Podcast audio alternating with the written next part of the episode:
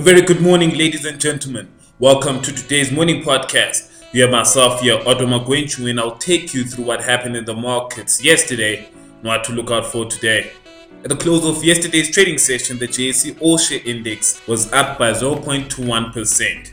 The sectors that were positive in yesterday's trading session was the resources sector and the gold sector, which were both north of 1%. On the opposite end, the financial sector went down by 1.14%. We also had the rand weaken against the major currencies to close at 14 rand and 37 cents against the dollar, 18 rand and 69 cents against the pound, and 16 rand and 81 cents against the euro.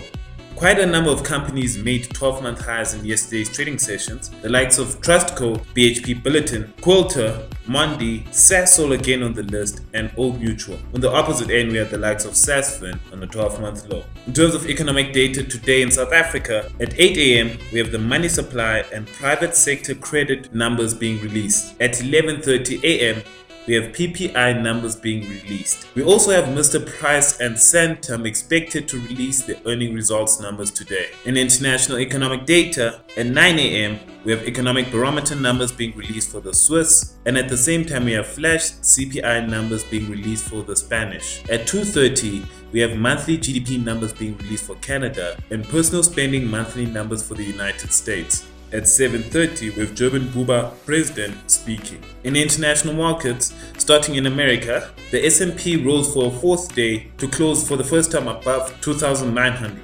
In the Eurozone, all except for the FTSE were positive, which was down by 0.71%. The CAC was the most positive, up by 0.3%. At the time of this recording, the Hang is down by 0.67% and the Nikkei is up by 0.11%.